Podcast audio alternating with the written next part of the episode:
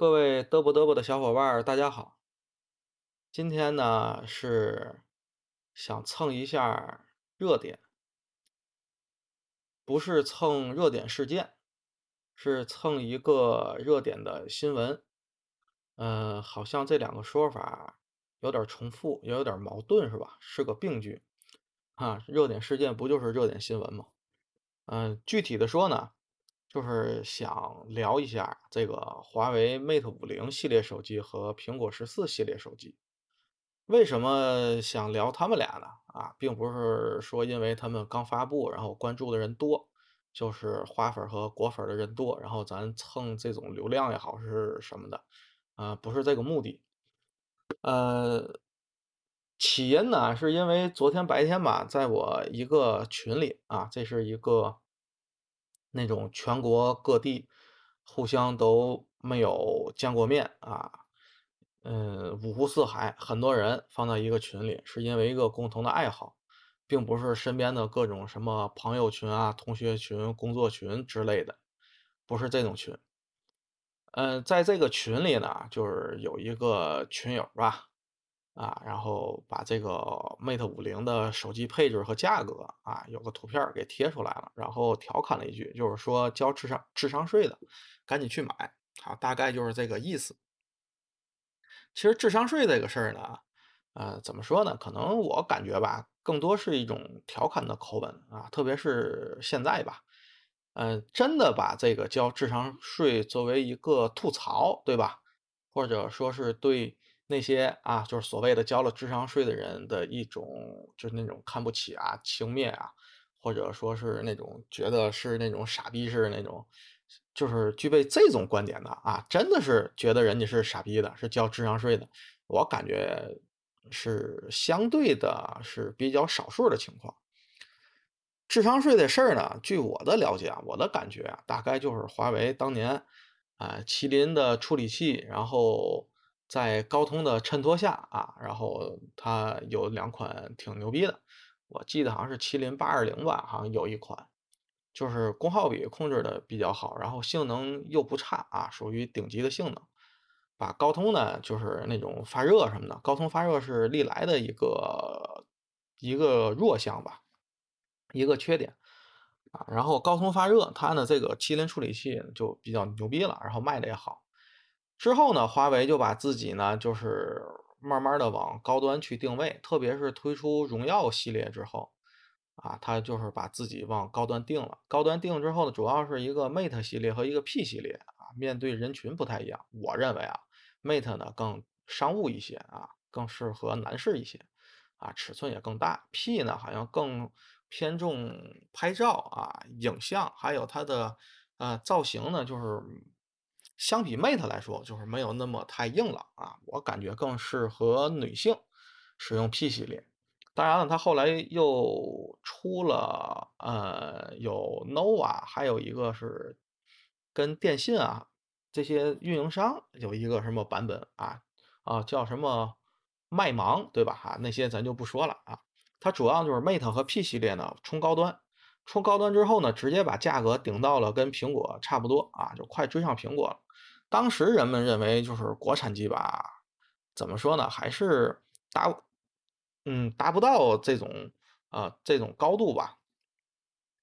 嗯，以我看来吧，反正也是一种啊，说是咱不自信啊，还是怎么的一种呃表现，或者说是遗传，嗯，也无可厚非啊，多多少少有这么一点原因。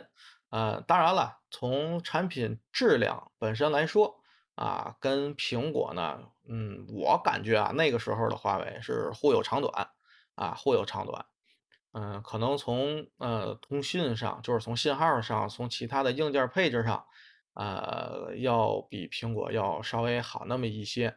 然后软件上呢，嗯，互有长短吧，啊，就是有各有用的顺手和不顺手的地儿。但是人机交互上，确实苹果的系统更好。然后苹果的系统各种底层的这种啊，对软件的怎么样吧？哎，行，这事儿就不说了，这是一说起来就没完了啊。各种对比什么的，网上也有啊，有兴趣小伙伴大伙儿去看。主要呢就是说啊，华为这个智商税的这个事儿，就是从它卖了贵了之后啊，然后有一些声音吧就出来了啊，交智商税什么的。还有一部分原因呢，啊，就是除了它价格高了之后，还有一部分原因是因为华为当时啊，不知道是它营销部门还是一些其他部门啊，那种搞研发、搞生产的颇为自信了吧，对吧？还是网络上有人在利用这种舆论啊，在带节奏也好，还是什么的吧？不管出于什么情况、什么原因，反正华为就呃莫名的，或者说是不莫名的，就跟爱国联系在一起了。这个在前几年吧，啊，得前多几年的时候，任正非啊还专门在一个采访里还表达过，就是华为跟爱国其实啊没有什么直接的这种关系，不是说买华为机的就是爱国，他自己都是那么在表达的。他表达的就是买什么手机只看这个手机好不好用，啊，这也是我和我另外一个同学挺不错的一个同学，啊，在那个时候就是华为苹果争的特别厉害的时候，然后啊，花粉对自己的爱国情怀也好什么的吧，就是网络上舆论，我认为是比较复杂啊，比较乌烟瘴气的时候，啊，哎，这个同学呢，就是这个比较好的这个哥们儿，跟我在这一点上。达成了一个共识啊，我们两个观点比较一样，就是让我去买一个手机做这个决定，我只看重这个手机好不好用，适适合不适合我，包括它的人机啊，操作界面啊，就是它的操作系统，还有它的外观、它的价格，对吧？综合考虑适不适合我，是不是我喜欢的，我能接受的啊？我只考虑这个，和公司其实没有。咱也别说一点关系没有吧，没有特别大的关系，啊，嗯，说回这个话题啊，啊，咱说回这个话题，就是我为什么想蹭这个热点啊？然后呢，在这个群里，他不是说交智商税嘛？可能群里呢有另外一个啊，嗯，应该是个女生啊，看头像啊，跟那个姓名就是跟昵称啊，应该是个女生。她呢就是说，那就割腰子去买苹果吧。其实这个割腰子啊。怎么说呢？它也是一个梗，而且是个老梗。是苹果刚出来的时候，苹果三、苹果四那时候，好像湖南是哪个省啊？我我记不清了啊啊！好像我我印象里是南边啊。然后有个人啊，好像说是卖肾了呀，怎么回事的？然后买个苹果，我记得这个确确实实是有这个新闻的啊，就是捐献个肾，好像是。呃，时间太久远了，可能也记得有偏差啊什么的。反正我印象里是有这个事儿的啊。网络那个是有记忆的啊，发生的事情是有痕迹的。如果想考古的人们啊，咱那个小伙伴想考古，可以去网上可以搜搜这事儿，是不是真有这事儿，还是人们也是当时编排的一个段子啊，调侃的一个段子啊？在我的印象里是有这个事儿的。然后他呢就说这个，那你去那个买苹果吧，啊，去割腰子买苹果吧，也是个玩笑话。然后突然间就有另外一个人，不是吐槽华为的那个人，是另外一个人啊，应该是个男生，就破口大骂，啊，就是割你妈的腰子呀，然后这个那个的，哈，反正两个人就互相的，呃，怎么说呢？是骂起来了也好啊，还是互相的在爆粗口，还是什么的，就是已经。脱离了这个华为、苹果啊，当时苹果十四还没有发布嘛啊，嗯，就是华为 Mate 五零是不是真的值这个价格呀？然后怎么怎么样嘛的，脱离了这个讨论的范畴啊。我当时在群里对吧，然后就转移一下话题啊什么的，然后啊，就是为了劝架吧啊，对吧？然后就说这个什么苹果啊、华为啊，对吧？包括小米什么的，全是垃圾，对不对？当然。嗯，这也是一个玩笑话，对吧？嗯，就为了劝架嘛，对吧？而且我还说，对吧？我我我说我这手机连垃圾都不如，对吧？我用的是锤子，锤子手手机就跟锤子一样，然后太他妈锤子了。嗯，但是呢，还是刚才那话，我觉得锤子手机呢有我喜欢的点，它的缺点呢是。啊，我还是说可以接受吧，啊，只能说咬咬着牙说啊，可以接受。然后它的优点吧，或者说是它的特点吧，在别的手机上呢，还真找不到 啊。呃，所以为了这点特点，可能对于我来说也没有太大的作用，呃，就忍了吧，对吧？而且我买的是 R2 的那个光阴特别版嘛，它那个后盖啊是一个太阳光一照能出现图案的，特别的文艺，啊，特别的漂亮。虽然这个后盖太阳照一个月、两个月基本就坏了，它就没有这种功能了。但是当时呢，就是为了，呃，要这个外观也好啊，从它的这个特点考虑啊，我就决定接受它的缺点。呃，买了这个手机啊，买了这个手机。那这就是说，就是什么这个谁是谁的粉儿也好，那个也好啊，都不存在的，对吧？呃，就看你是不是能接受这个手机的缺点啊，你是不是喜欢这个手机，综合各个方面来考虑，这是选手机最重要的这一条啊，我认为啊。然后在这个群里呢，就没完没了，没完没了，俩人就打打打打打打打，哈，最后呢也不了了之了这个事儿。之所以他们会争吵，就是说一呃，因为一个呢是站在华为是爱国企业的角度，我们应该支持啊，对吧？不能吐槽。一个呢是站在，咱不说站在苹果吧，或者说是站在其他的啊，只能说是站在华为的对立面啊，就因为他爱国，所以是华为的东西就不行，就不好啊。你谁说华为好，对吧？就不就不行，对吧？这个我感觉呢。嗯，真没有必要啊，真没有必要。然后就看了一下华为的手机，因为他发华为 Mate 五零的时候，我也是简单的看了一下它大概的特点、特色啊，还有它的价格、它的配置，我也觉得是有点交智商税。然后，呃，它我感觉是不太值这个价了。呃，当时呢也没太想就是做这期节目，是因为群里的那个事儿，然后呢，呃，正好。昨天的凌晨啊，苹果十四系列也发布了，呃，很有意思啊，这两款机子。然后我呢就想给大伙儿呢对比啊，说一下它们的配置特点，然后我对他们这两款机子的个人一些看法。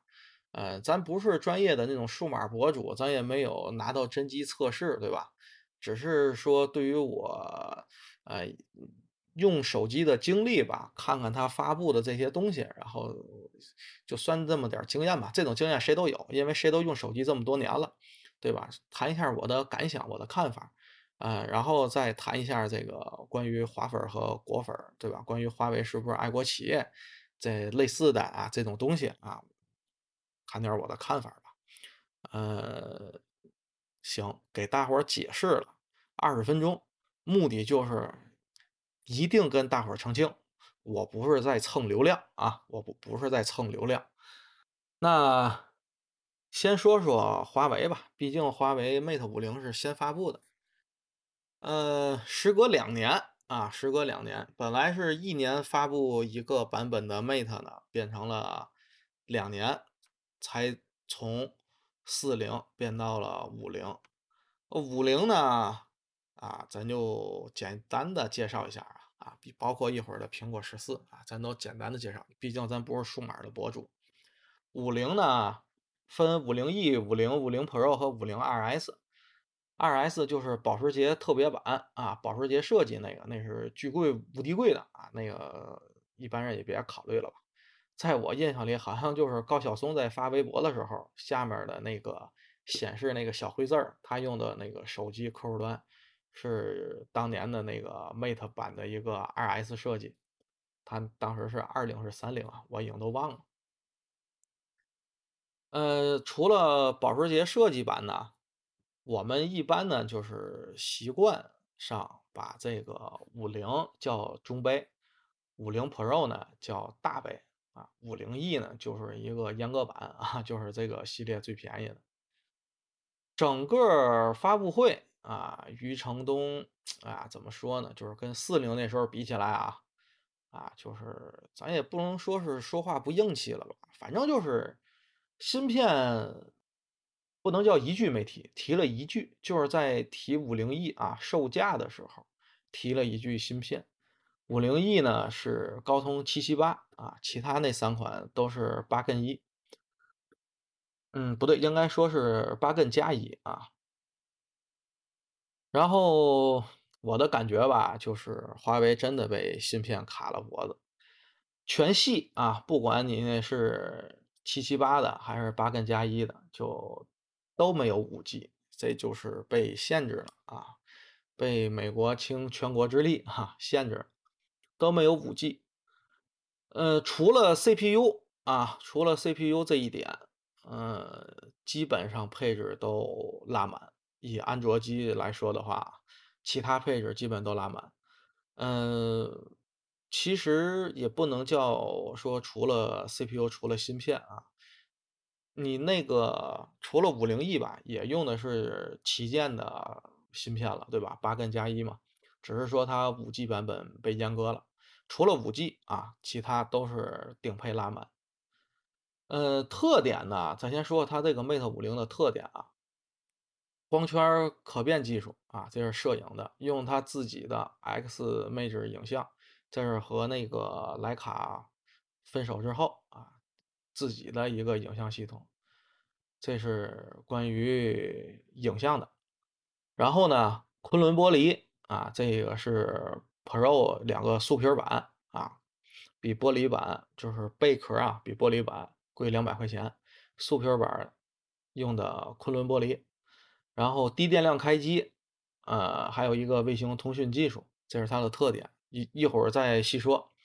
其他的呢，啊，主要就是，嗯，背面啊，还是那种星环设计，Mate 家族的传统啊设计语言。只不过呢，跟四零比呢，四零是同心圆，对吧？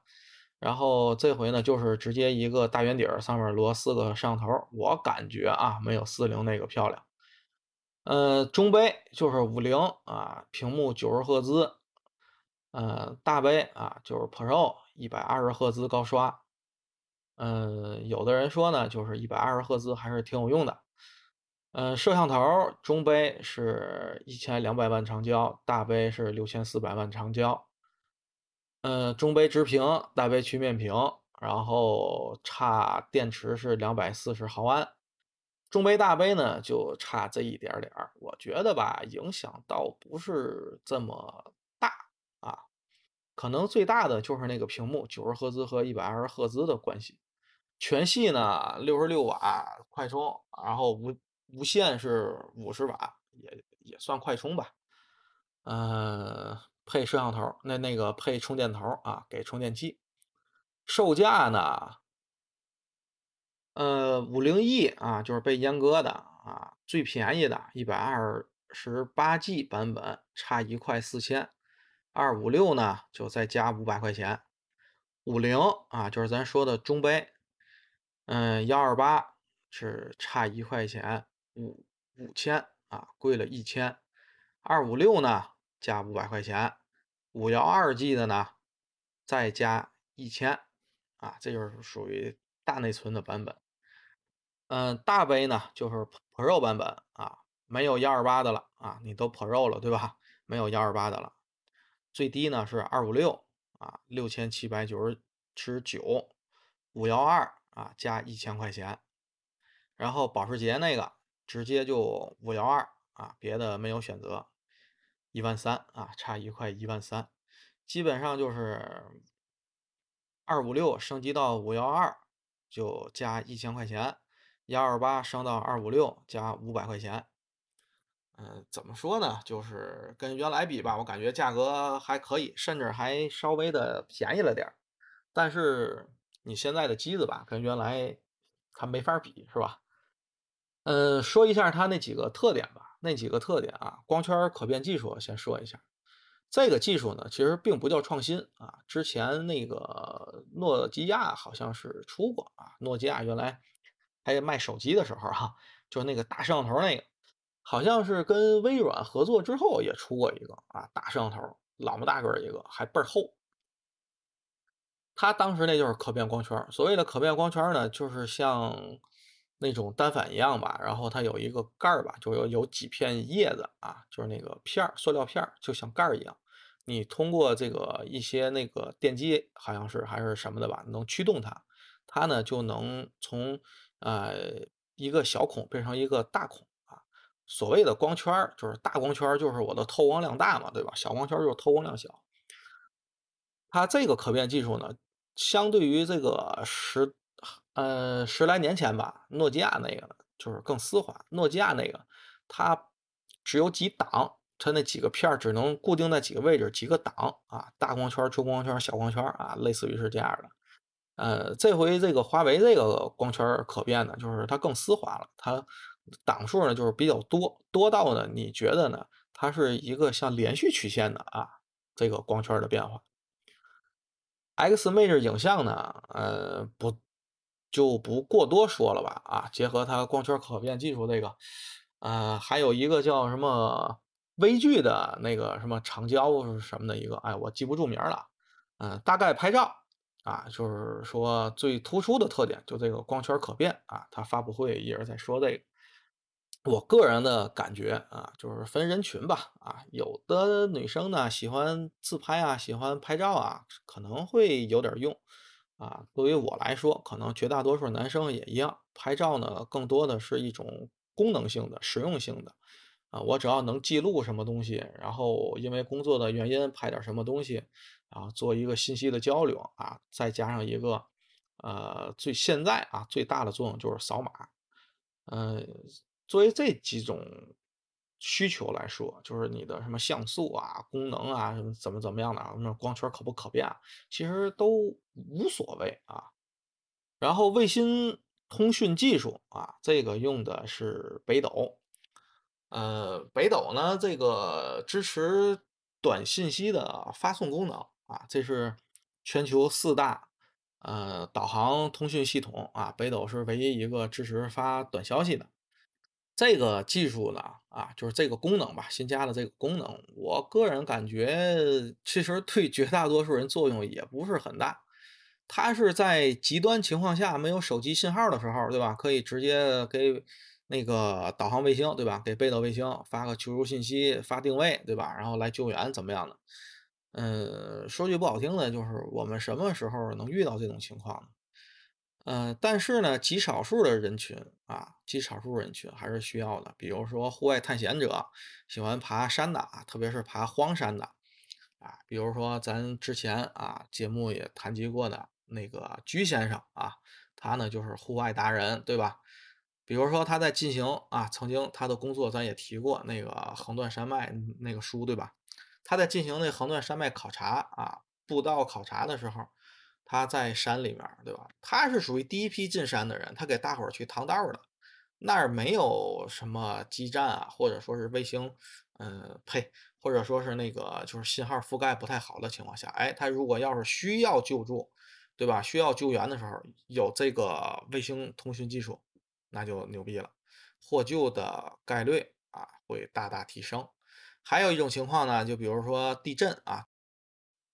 呃，通讯呃，卫星通讯技术呢，啊，我感觉还是这种极端情况啊是很有用的。但是作为绝大多数的这个手机使用者来说，它还真没有这么大的用处。嗯，然后是昆仑玻璃啊，Pro 那两个素素皮版配昆仑玻璃，说是那个跌落能力十倍啊。但是余承东在这个发布会上呢，他也没摔一下，叫我们看看。呃，我个人的认为啊，我个人的认为啊，它叫昆仑玻璃也好，它叫什么，呃，什么天山玻璃啊，还是嘛玻璃的，它还是玻璃，它的本质还是玻璃，它也禁不住摔，是吧？呃，低低电量开机这个事儿呢，之前有人说过啊，就是说嘲讽这个事儿，就是说小米还有什么 vivo 嘛的，就是有那种，呃。超低电量模式，我个人的感觉上啊，它不太一样。呃，先介绍一下啊，以华为啊，它发布会说的这个低电量开机是什么意思呢？就是百分之一电量的时候，你开机之后还能待机三小时啊。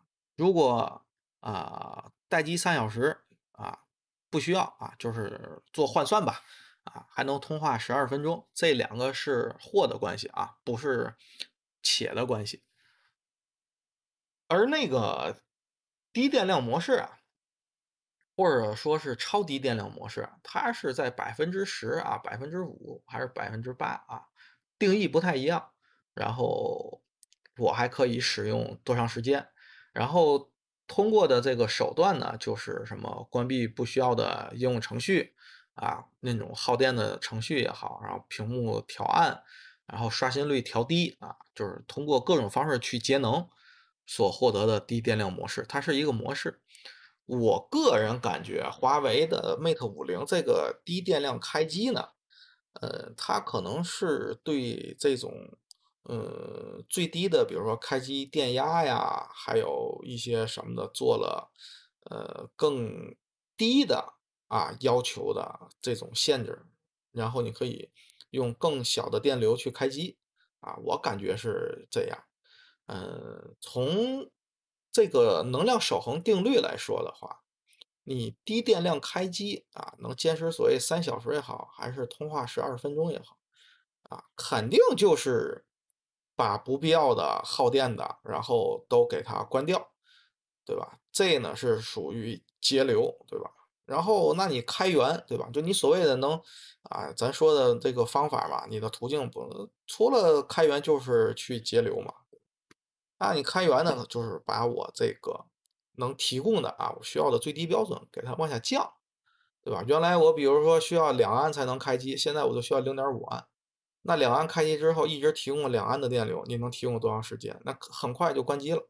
然后零点五安那个，哎，可能时间就是四倍了啊。两安零点五安是一个类比啊，它肯定没有那么大的电流，那么大电流就崴了，然后啊，我感觉呢，算是一个技术创新。但是呢，也不是说那种能垄断啊，或者说是别人也做不出来的东西，也不是啊。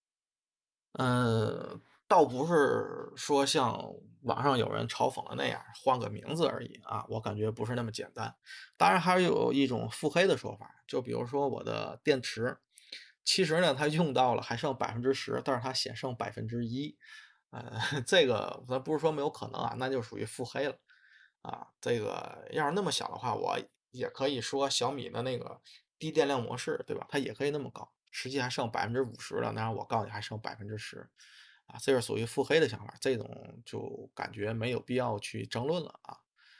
嗯，如果这个腹黑的想法被说中了，那这个公司的名誉啊会受到极大的呃伤害啊，就。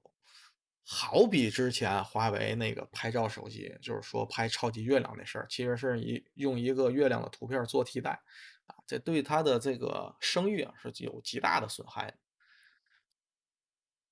呃，华为的机子呢，嗯，就先说到这儿啊，还说简单的介绍一下，这一说哈，又快二十分钟了啊，十五分钟都多了。我现在这个给大伙儿嘚嘚啵嘚啵，我得立个表，我怕这个话痨，知道吗？然后没完没了说一点没有用的啊，闲的淡的，然后时间就特别长。我就是特别讨厌把时间做的特别长啊。废话不说啊，说苹果十四，苹果十四呢是凌晨发布的啊，也可以叫今天凌晨啊。嗯，一样啊。分四个型号：十四、十四 Plus、十四 Pro、十四 Pro Max。呃，一点都不乱。呃，十三呢是有迷你和十三，对吧？然后现在呢没有迷你，去掉迷你啊，算十四和十四 Plus。上一代的 Plus 还是苹果八的时候有 Plus。区别呢就是屏小屏大啊，这个最直观的区别啊，屏小屏大。十四、十四 Pro。六点一十四 Plus 十四 Pro Max 六点七十四十四 Plus 呢，其实就是十三的升级版，十三 Pro 的都谈不上是升级版，呃，就叫数字系列吧啊，十四和十四 Plus，呃，CPU A 十五啊，属于满额的啊，没有被阉割，跟 Pro 啊十三 Pro 是一样的。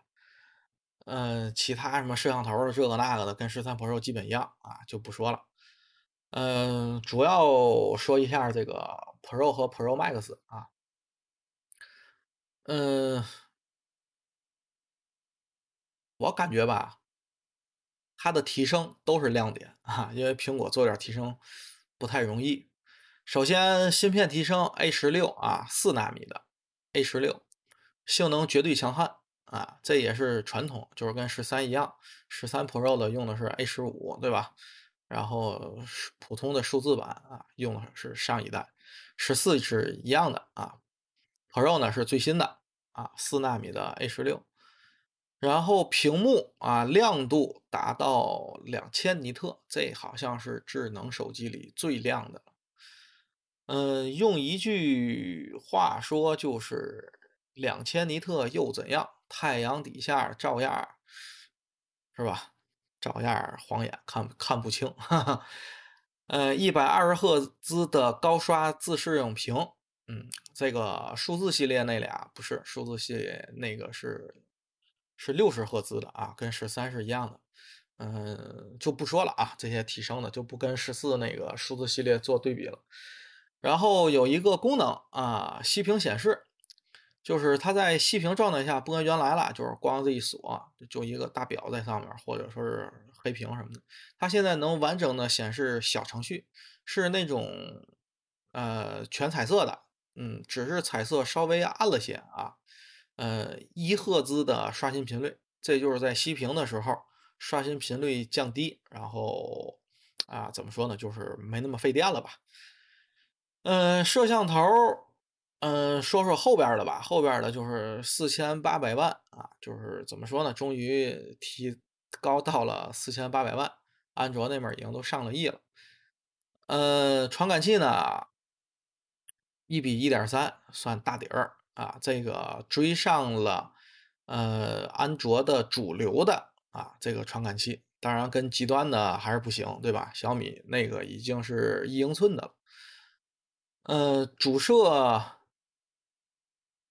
是这么个情况啊，是不论像素还是传感器啊，那个 CMOS 啊都有较大的提升，然后长焦和广角一千两百万。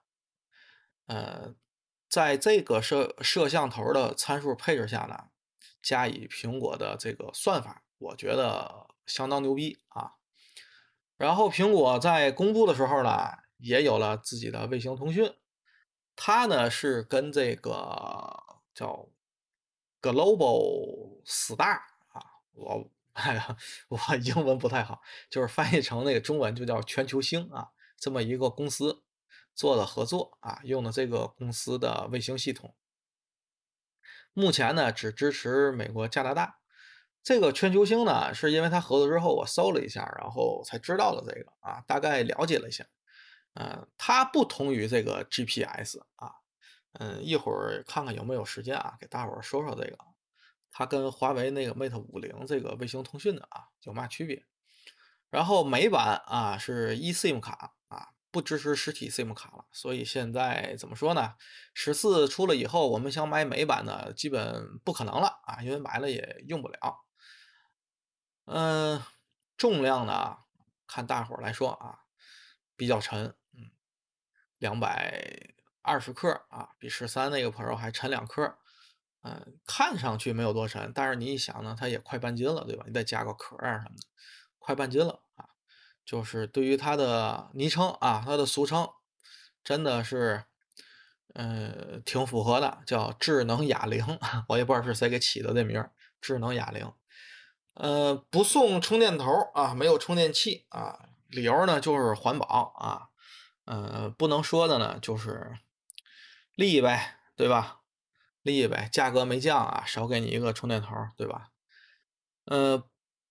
我觉得最好的消息就是它不加价啊，十四、十四 Plus 不加价呢，也情有可原。其实也没嘛，毕竟你不就是十三的一个换壳换名嘛，对吧？甚至壳都没换，你拿到外面基本上除了摄像头多一个，你看不出来。呃，Pro 跟 Pro Max 没有加价啊，我感觉还是挺良心的啊，毕竟多了这么多的东西。啊，它还有一个叫什么车祸现场模式什么的，就是当你车祸了，自己好像能发求助信息什么的啊，类似于这个功能。发布会呢，嗯，再谈一个跟手机没有关系的，呃，它发布了一款手表，叫那个 Ultra 啊，价格相当贵，六千多呀，以这个价能买一个新款的十四了哈。呃，价格啊，简要说，数字系列啊，就是十三的换换名版啊，比十三有些许的提升，点点的提升。十四小平板啊，差一块六千，幺二八 G 的，然后二五六呢，加九百块钱啊，五幺二加我都不会算了这个数，加一一千八百块钱。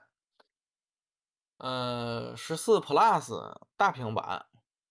幺二八差一块六千，跟十四小平板呢差一千，呃，二五六五幺二呢，就是都比上一个加九百加一千八，跟十四比呢加一千，这是数字版这么一个价格。然后 Pro Pro Max 啊，我感觉这个呃亮点比较多的啊，嗯，幺二八啊差一千啊差一块八千，那个呢是加一千差一块九千。嗯，二五六加九百块钱，五幺二加一千八百块钱，然后 Pro 这个两个版本呢，有一个 T 的版本了啊，一个 T 的版本呢再加一千八百块钱，呃，价格就是这么一个价格，最便宜的幺二八版本的十四啊，五千九百九十九，最贵的 iPhone 十四 Pro Max 一 T 版本一万三千四百九十九。啊，价格就是这么个价格，真他娘的贵呀！数字系列我感觉，对吧？你有十三没有必要买了，甚至你有十二 Pro 你也没有必要买啊。那你有必要换的呢？就是 Pro 版本，七千九百九十九起，对吧？对于我来说，我觉得五二五六现在没法用，对吧？就得五幺二，那五幺二呢，就是一万零六百九十九起，哈哈哈，啊。割腰子吧，对吧？用咱群里话说，割腰子吧。我觉得现在一个腰子可能都卖不了这个价。然后针对它这两个机子呢，咱做个小的总结啊啊！哎，看一下时间，看一下表，苹果这个十分钟，没有废话，十分钟啊，做一下总结。总结来说呢，对于我个人的感觉啊啊，都是个人的意见，个人的看法啊。嗯，不代表就是说这个，呃，是绝对的正确，绝对的就是这样的啊。嗯，所有对这个所有的创新技术也好，对手机也好啊，所有的个人的看法都是个人的这种基于个人的经验啊，个人使用的这种呃现实的感觉所总结、所归纳啊出来的一个个人的看法，它仅代表个人，它不代表。啊，少数人也不代表多数人。我的个人看法就是，苹果十四和 Mate 五零啊这两个机子，呃，都有创新，都有创新，呃，都有没有什么实用性的创新，也都有这种很被容易模仿的创新。比如十四啊，它这个灵动岛，对吧？就是它上面那个从刘海儿。刘海从呃那个手机顶它脱离了啊，变成一个椭圆形吧啊，叫药丸儿对吧？啊，之前还有传是叹号的啊，现在是药丸儿。它这个药丸儿呢，然后一有什么，比如说是像闹表啊、通话呀、来什么信息呀、播放个音乐，哎，它会变形变大，然后作为一个嗯窗口吧，作为一个窗口显示各种信息啊，灵动岛。你一看它那个官方的宣传动画，哇塞，这个创意真的棒啊棒！可是这个创意它并不是说基于硬件的研发啊那种创新，它是软件上的创新。这种创新呢，我觉得很快被国内厂商啊能模仿到。呃，它虽然肯定会有专利啊，我们的模仿啊有一个差异化就可以做到。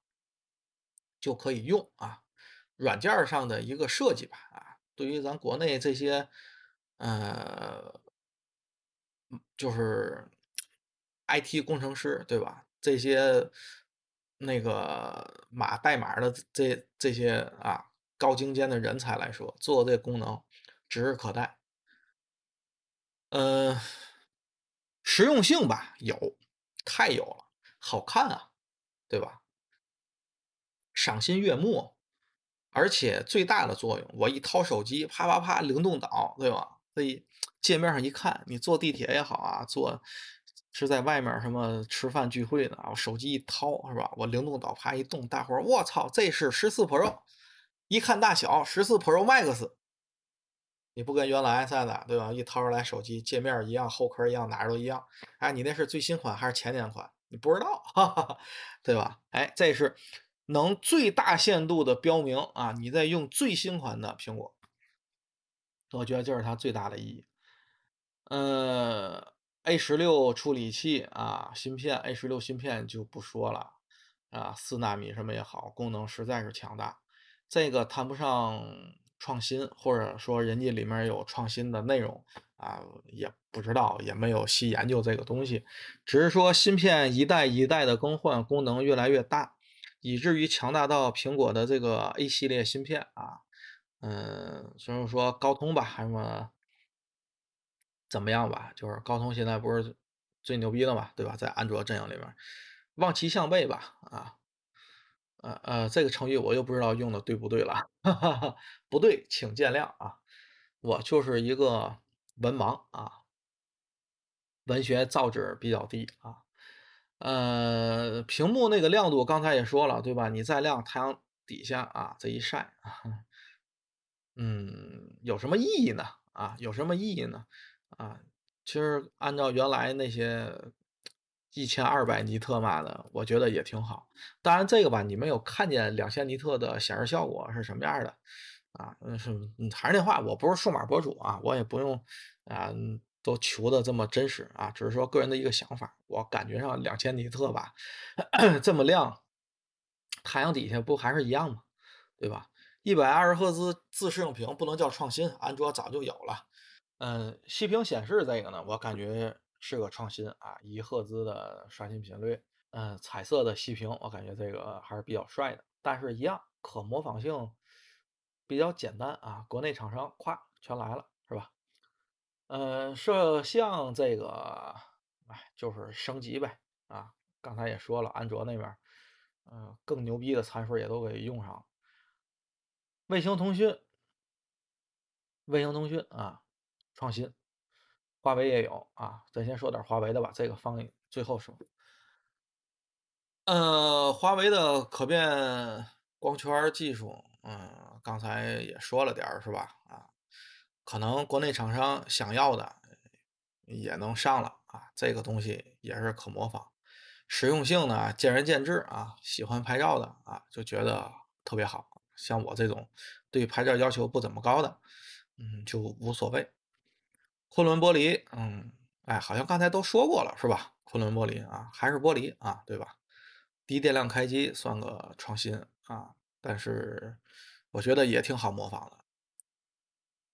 昆仑玻璃呢，额外提一点，它是华为一个叫什么博的这个子公司，然后赞助的那个这个厂商，然后搞的研发做的这个昆仑玻璃，这个可能，呃，就是说友商吧，要是也想用这种十倍抗摔能力的玻璃，可能就得看人家这个公司能不给供货了啊，看给不给渠道了。华为吧，就是芯片现在是一大痛点啊，没有五 G 的芯芯片一大痛点，它在极力的找这些差异化，呃，这些差异化啊，可变光圈、卫星通讯、昆仑玻璃、低电量开机，我看呢就是雪中送炭吧，雪中送炭，毕竟五 G 没了，弄点什么，我感觉。不太好使啊！如果有五 G，那这些东西锦上添花啊，那就太牛逼了。嗯，都是很容易被模仿的东西。你像卫星通讯那那也也不是华为的，对吧？那你可以跟北斗签协议做这个东西，别的厂家应该也可以啊。好像说这个手机里那个芯片是华为和北斗，不还哪个公司是合着研发、合着搞。嗯，你是合着搞，不是你自己公司的，那可能别的公司也可以用吧，这个不好说，看以后。呃，卫星通讯技术跟苹果那个咱一块儿说说啊。呃，至于这个什么实用性、实用场景，刚才也说了。呃，再说下他们俩的区别。呃，华为这个用的是北斗，它是导航系统。呃，苹果那个刚才也说了啊，这个全球星它是属于通讯卫星啊，通讯系统。当然了，它这个全球星这个卫星系统呢，它也有导航的功能。呃，这个怎么说呢？好像有点乱，是吧？呃，全球四大导航系统啊，那小伙伴应该知道啊，这个欧洲的伽利略，俄罗斯的格洛纳斯，然后中国的北斗，美国的 GPS。GPS 呢，就是我感觉乱可能就乱在这儿了。美国的这个全球导航定位系统呢，它叫 GPS，然后你其他那仨，对吧？它也是全球定位导航系统。然后你都是全球定位导航系统，那你用的都是全球定位导航系统这个技术，这个技术它也叫 GPS，啊，或者说是它就叫 GPS，然后是美国先研究出来的，对吧？先投入使用的，也是先投入商业的，啊，商用的，所以我们就把美国的这一套系统，就以它这个技术的名字直接叫了啊，叫 GPS 了，哎，是这么一回事儿。啊，它这个全球星这个公司啊，它这个通信卫星，或者说它别的什么卫星呢，它也有 GPS 的功能。呃，区别呢，就是比如说华为是吧，是全球的啊，因为我我们北斗导航就是全球的嘛，全球都可以用。呃，苹果那个呢，只限于美国、加拿大啊，并不是说人家这个全球星这个系统。啊，这个全球它不能用，可能跟开放授权啊也有关系。它毕竟是合作，呃，只是说啊这么一个最大的区别吧。啊，华为用的是导航卫星，就是纯干导航用的啊。然后那面呢用的是通讯卫星，它之所以就是能发那个语音啊，还能接收回啊这些东西啊，就是跟华为那个比啊，就是苹果这个，呃，这这这。这个卫星通讯啊，这个功能它能收发语音什么的，还能收回复的信息，就是因为它连的是通讯卫星啊，它本来就是通讯用的，然后它还能上传你这个定位信息。那你这个定位信息是你苹果手机里支持的那个 GPS 给你定的位，然后把定位信息发送给这个全球星啊，跟你有卫星通讯这个合作的啊这些卫星上，还是它这个全球星的。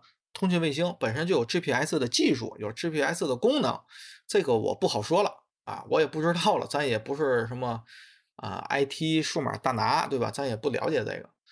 但是华为这个呢，咱可以肯定的说，它不是通讯卫星，它只是一个导航系统，只是说我们这个导航系统啊，它支持发短信，是全球这四大导航卫星里面唯一支持，呃。时间不短了，但是我还想说点这个题外话，就是为什么北斗它支持这个短信息？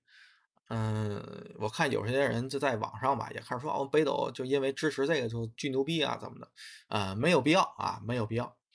嗯，如果它是一个牛逼的功能啊，我估计 GPS 人家也会有啊，这不是一个多难的一个技术。嗯，它有呢，就是还得从这个北斗的发展历程说起。北斗呢，就是现在呢，咱这个全球的吧，叫北斗三号，啊，嗯，有三号就有二号和一号，对吧？一号是九几年我们上的，它当时呢就，嗯，就几个卫星吧，啊，数量我忘了，就是它只只，它只支持在中国进行导航，啊，精度也不太高。二号呢，是一三年投入使用了，那也只支持在亚太地区啊进行导航，呃。二二零年还是一八年那时候啊，三号投入使用是全球导航这是北斗的一个简短的一个发展历程。然后它在一号的时候，就是九几年的时候，我们这个北斗它不太先进。它怎么不太先进呢？就是导航的卫星啊，属于那种我需要我导航的信息了，我就从你那儿接收，接收过来我就看见我自己的位置。然后北斗当时不是，北斗是我当时想确定我的位置。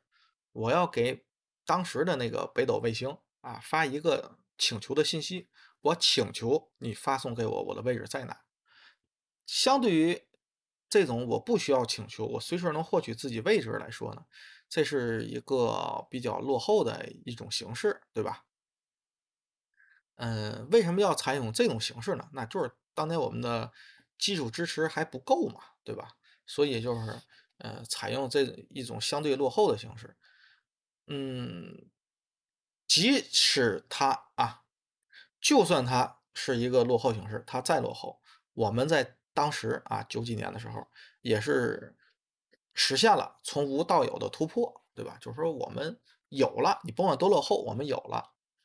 呃，GPS 呢，它可能就是研发也好，什么也好吧，它没有过多的时间紧迫性，从无到有，没有说要那么快的实现，所以人家一开始就是随时能获取消息。北斗在后来发展啊，越来越强大，技术越来越好，越来越高的时候，我们可以不发送请求了，对吧？但是短消息这个功能被保留了啊，也就致使现在我们是全球四大导航里边啊唯一一个有短消息功能的。华为这个能发求救信息啊，就是利用了北斗的这个特点啊，这个功能啊，这个说这么多吧啊，就是为什么它能发消息啊？因为这个导航卫星呢，它的这个消息呢啊，不可能支持特别多，它当时就是能支持我收到你这个啊请求，对吧？就可以了。所以华为的这个求助，它不能发。什么语音啦，或者说是什么的啊？也许后续能把语音转换成文字的版本啊就可以了。嗯，它还不能接到回复，对吧？就比如说我给那边发一个我在哪哪，那边说好的啊，这好的你接不到。苹果那个可以，因为苹果它是通讯卫星啊，它可以互相的收发。嗯，区别呢是在这儿啊，功能好坏啊优劣这个就不评说了。啊，再优再劣，在于我看来，就都是一个极少数情况下吧，才能用到的东西啊，不能说不实用，只能说普普用性啊是太好啊。但是我们那个居先生啊，前两天还跟我说了一下这事儿，就是他特别喜欢这个功能啊，因为他户外爱好者嘛，啊，他都不叫爱好者了，他都属于专业的，所以他经常能碰到用到这个。啊，极端情况的时候啊，嗯，费用肯定是都需要费用的。苹果那个是前两年免费啊，第三年起多钱不知道。华为这个费用是不是收我也不知道，但是我估计是会收的啊。嗯，这两款手机说到这儿吧，作为华为来说呢，那么多的创新也好，什么也好呢，都是很容易被模仿的啊，或者说是，嗯。从不太实用的啊，受众人群不是很普遍的小众人群上开始下手了，就为了求这个差异化。如果啊芯片不被卡脖子啊，它有自己的麒麟，我个人感觉我有这种自信，能把高通按在地上摩擦。嗯，如果它有麒麟芯片啊，继续有麒麟芯片。跟十四啊，苹果十四的较量，掰掰手腕，感觉还是可以的。卖到这个价格，我也能接受。虽然我不会买啊，我也能接受。毕竟是有特点的东西。就算是那些可模仿性啊，就是比较容易被模仿的这些创新、这些特点啊，我也觉得它是第一个做出来的，它就值这个价啊，它是值这个价的。啰里啰嗦一个多小时，说了这个苹果的对比，然后怎么样？嗯，买不买在各位的口袋啊，和在各位对这个苹果的忠诚度啊，华为的喜爱度，对吧？嗯，看自己吧。反正我两个都不买，买买那个便宜我能买得起的，感觉没有买的必要啊，有买的必要太太贵，是吧？嗯，哼。说了半天吧，跟我这个蹭热点的这个原因吧，一点关系没有。嗯，说一说一下吧。其实刚开始呢，在说那个原因的时候，说了我一些个人的看法，花粉也好，果粉也好，对不对？嗯，说了一些啊，前十五、前二十分钟说了一些，最后呢，再说两句吧，再说两句。我的个人的感觉是，果粉也好，花粉也好。嗯，没有必要为了自己的这个产品啊，就是去争论，甚至破口大骂。嗯，你喜欢，不能强迫他人也喜欢；你不喜欢的东西，也不能代表所有人都不喜欢，对吧？全地球啊，只有一个人不喜欢，你们都喜欢，你们这些人也不能拿口水把那一个人淹死，对吧？有一句话怎么说呢？对吧？我不同意你的观点，但是我维护你发表言论的权利嘛。嗯，求同存异，我觉得是一个成熟的成年人应该具备的最，呃，最基础的啊一个品德。啊，怎么说呢？就是你作为一个成年人，你不可能要求别人都同意你的观点，处处都跟你一样，世界观、价值观啊都以你为标准，那是不可能的。对吧？更何况我们的啊传统文化，我们的祖先就教导我们，对吧？别人的话对于你提的批评意见，对吧？有则听之，呃，呸，有则改之，无则加勉，对吧？苦口良药利于病，对吧？比如我们说苹果啊，你这配置这挤牙膏，你这那个怎么样？对不对啊？你赶紧改呀，对吧？你上一点，对吧？一亿像素，一英寸的大底，对吧？什么指纹，对吧？那你不上，你不上，你还喜欢，那你就买，对吧？咱说回到买手机这个事儿，就是你觉得好你就买，但你觉得好不代表他人也觉得好，对吧？你不喜欢的东西，你说人家买是交智商税也好，还是割腰子也好，但是人家就觉得好。人家就觉得，哎，反正我也买得起，对吧？那我就买，对吧？我都买得起，然后你你们都说它不好，但是我就喜欢，怎么办？对吧？人家就可以买，何况啊，华为在之前，对不对？啊，包括现在的苹果，就是人家销量不低，对吧？那买的人多了去了，你不能说这人这些人里面全是傻子吧？哈哈。